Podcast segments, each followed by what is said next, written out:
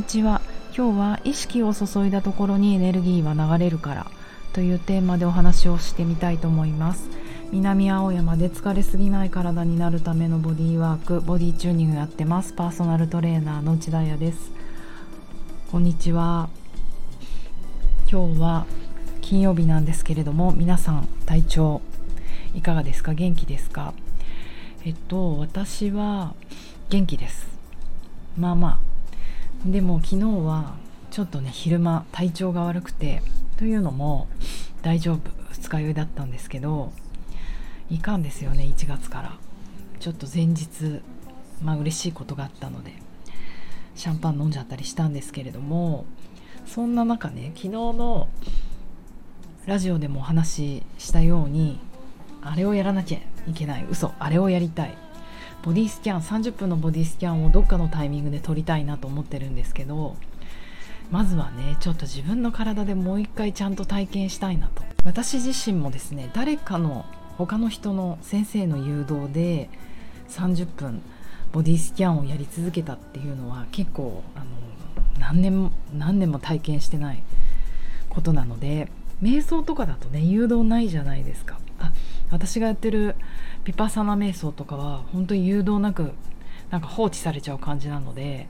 ボディスキャンの誘導をずっとされ続けたことがそういえばないなと思ったので今ちょっといろいろ YouTube で聞いて、まあ、大体海外の人たちなんですけど英語の英語しか分かんないから英語の誘導を聞いて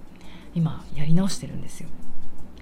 で何人か、まあ、世界のねメディテイターと言われる人たちの聞いてやってるんですけど昨日それをやる前ねやっぱり内臓の二日酔いは大概頭が痛いか内臓の調子が悪いあの吐いたりするほどではないんですけれどもなんかこう打っていつもくの字になって胃を抑えてたいみたいな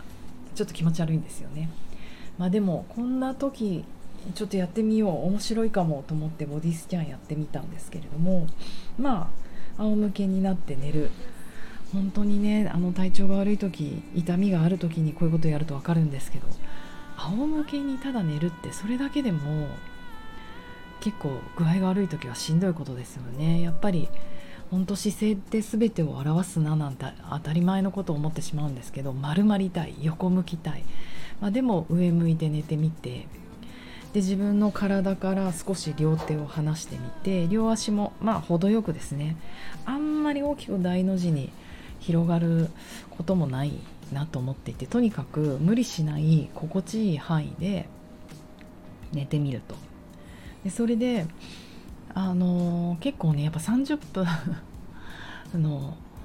あの誘導って長いから初めにね結構その人は昨日聞いたやつは10分ぐらいは説明していくんですよね。この何て言うのかな。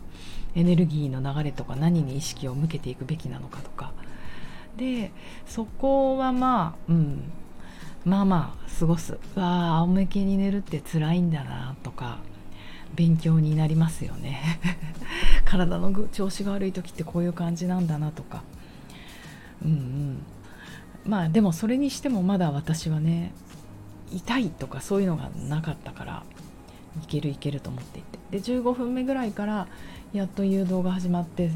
その人はつま先から足の左足のつま先からじゃあボディスキャンを始めましょうってな感じで始まってじゃあ左の足の裏を感じてみようって言ってこう足の裏にバーって意識を注いだんですよね。その瞬間に内臓の違和感気持ち悪さがふわって消えてやだボディスキャンって思ったんですけれども。あでもねこれはあくまでも私の個人の体験なのであのね万人がっていう風にいかないかも。エビデンスが明確にあることでもないんだけど、まあ、でも訓練でいけるかなと思うんですけど今まで自分の内臓にもう全ての意識がいってたんですよ、まあ、調子悪い。早く良くなりたい。ご飯とかも今は食べられない。なんかみかんとか食べて大丈夫かなみたいなだけどボディスキャンでファって体の他の場所に意識を向けた瞬間にそっちにバーって多分意識が向いたので意識が向いたところにエネルギーが流れる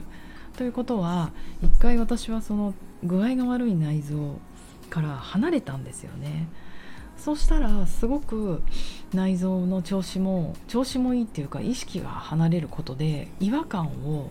自分であのそこに気持ちを引っ張られなくなった。これ結構大事なことだなって思いました。あの私太極拳もやっていた時に体調が悪い時に先生にすごく言われたことはこの言葉であの自分の意識を向けたところ注いだところにエネルギーが流れるから。だからそこに意識を向けたいって思ったあそこにエネルギーを注ぎたいと思ったら意識を向けるのはいいんだけどもう一つ注意しなきゃいけないのは意識を向けすぎるとそこはすごくフォーカスされて緊張するからって言われてあまあ体を動かしたい時ってんなんか私の腹筋入れとかあの足上がれとか思うとやっぱりそこに気持ちを、うん、体全体のことをいつも捉えて動いてたら脱力したまま動けるのにやっぱりあの下手な動き慣れない動きとかってそこに意識を向けがちなんですよね。そうするとますますそこが緊張して硬くなって動けなくなるっていう体験をしてたんですけどこれもしかしてというか痛みとかもそうなのかなって思うんですよ。ボディスキャンその海外のねあの素晴らしいメディテーターの人たちのボディスキャンやってて YouTube で見てるんですけどまあでも本当に音声誘導だけです。その下にもう海外の世界中の人からのコメントってやつがわーって出てくるんですよ。みんなこんなに熱くねな何書いてるんだろうと思って読んでみるとなんかこのあなたのこのボディスキャン誘導に出会って私は良かったと。でやっぱり痛み痛みというものから離れることを知ったとか結構その痛みがある方たちとか具合が悪い方たちがボディスキャンやっていてそれは自分の中でもずっとなうんどんな効果があるんだろうと思ってたけど昨日の自分の体験で言うとなるほどなと思いました。やっぱり痛いところとか例えば昨日のお話じゃないけど夜眠れないとかうん、その自分がこう強く自分の体に対して思ってる、うん、でも思ってるも何も痛みが発生しちゃってるし眠れないっていう事実があるから本当に致し方ないことだと思うんですよ。その通りだと思います。私も昨日胃の調子が悪いなと思ってる時ずっと意外意外意外がって思ってたのででもそうすればするほどそこの不快感とか痛みとかってあの助長されていくそれでもう頭いっぱいになっちゃうんですよね。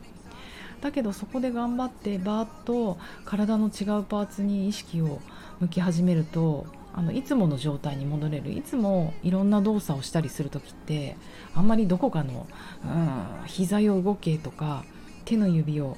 動けとかあんまり思ってないんですよね。本当ナチュラルに自然に動くってなんとなく体全体に気を配っていてあの空間に気を配っていてもっと調子いいと他者に気を配っていてってことになるんですけれども自分に痛みがあったり不快感があるともうその自分のことどころか自分の体のパーツにばっかり意識いっちゃう。うんうんそれがねかえってそこにエネルギーを注いでより調子悪くなっていくんじゃないかなっていうことを身をもって体験してみましまいました。うん、いや早くボディスキャンやりたいですよね。皆さんももう早く録音しろよって感じなんですが大丈夫。今日とか夜とかできると思う。やります。いやでもあのなんかこうやってね自分の体を使って日々あの発見していくしかないなと思っております。でもう一個これ昨日起こったことなんですけど私今そのインスタグラムとかで、えーと肩のインナーインナーマッスルっていうか肩甲骨を下げる筋肉、うん、あとパンチを繰り出す筋肉である前鋸筋っていう筋肉をあのなんか5日間ぐらい続けて投稿してるんですよ。でやっぱりインスタ投稿する時って今リール動画っていうのを頑張って作ってるのでそれなりに時間かかる。それにイラスト入れたりする。さらに文章を載っける。それをね5日も繰り返してると相当私の意識はそこに注がれちゃってるんですよね。それとあとその対になる腹斜筋っていう筋肉なんですけどで昨日そんなこんなでボディスキャンやって元気になって、まあ、夜の8時から、ダンスに行ったんですけど横浜に。でどってことがない、えーと、アイソレーションといってアイソレーションってバラバラに動かすということなので背骨を、まあ、首とか胸椎腰椎腰腰椎ないか腰っていう感じでパーツに分けて動かしていく、まあ、要は胸椎を前胸椎って胸の骨横後ろ左横前右横後ろ横左横ってこう円を描くようにね止めて回したり回したりする時にあのちょうど脇にあるんですよ。肩甲骨の下の脇ぐらいに前鋸筋がついてるのでなんかいつもみたいに前横ってやったらやっぱりそこに意識を注ぎすぎてたせいか結構クッて強く入ってしまってうわ痛っって。アホだよね。もう軽くちょっと痛めて今筋肉痛ぐらいです。でもその時さらにうわちょっとやっぱり意識を注ぐってすごいパワーだなって思いました。だからそうなんです。だから悪い話じゃなくてあのエナジーエナジーエネルギーの流れをそこで作っていくわけだからじゃあその前に私たちができることは何にエネルギーを注ぐかってことですよね。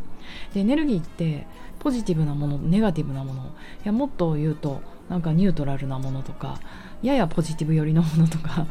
それこそいろんなものがあると思うのでじゃあ自分が何に向けたいのかっていうことは自分自身が選択できるじゃないですか。まあ私の前鋸筋とか体のことは仕事のことなのでしょうがないと思うけどでもまあちょっとね気をつけてやろうと思いましたけどでも眠れないっていうことに分かります苦しいから苦しいことにエネルギーを注んでしまうけれども逆を考えると眠れたらこんなに幸せになるとか健康になったらハッピーとかそっちに意識を向ける。そうなったら私何したいんだろうどうしたいんだろうっていうことにエネルギーを向けていく。それは選択できるじゃないですか。そこはイマジネーションでもいいと思うのでその自分が何にエネルギーを注ぐかをまず選択するといいことがあるんじゃないかなって思いました。ということで金曜の午後皆さんも何にエネルギーを注ぐか選択してみてくださいね。私もハッピーなことにエネルギー注ごうと思います。ではでは良い午後 Sick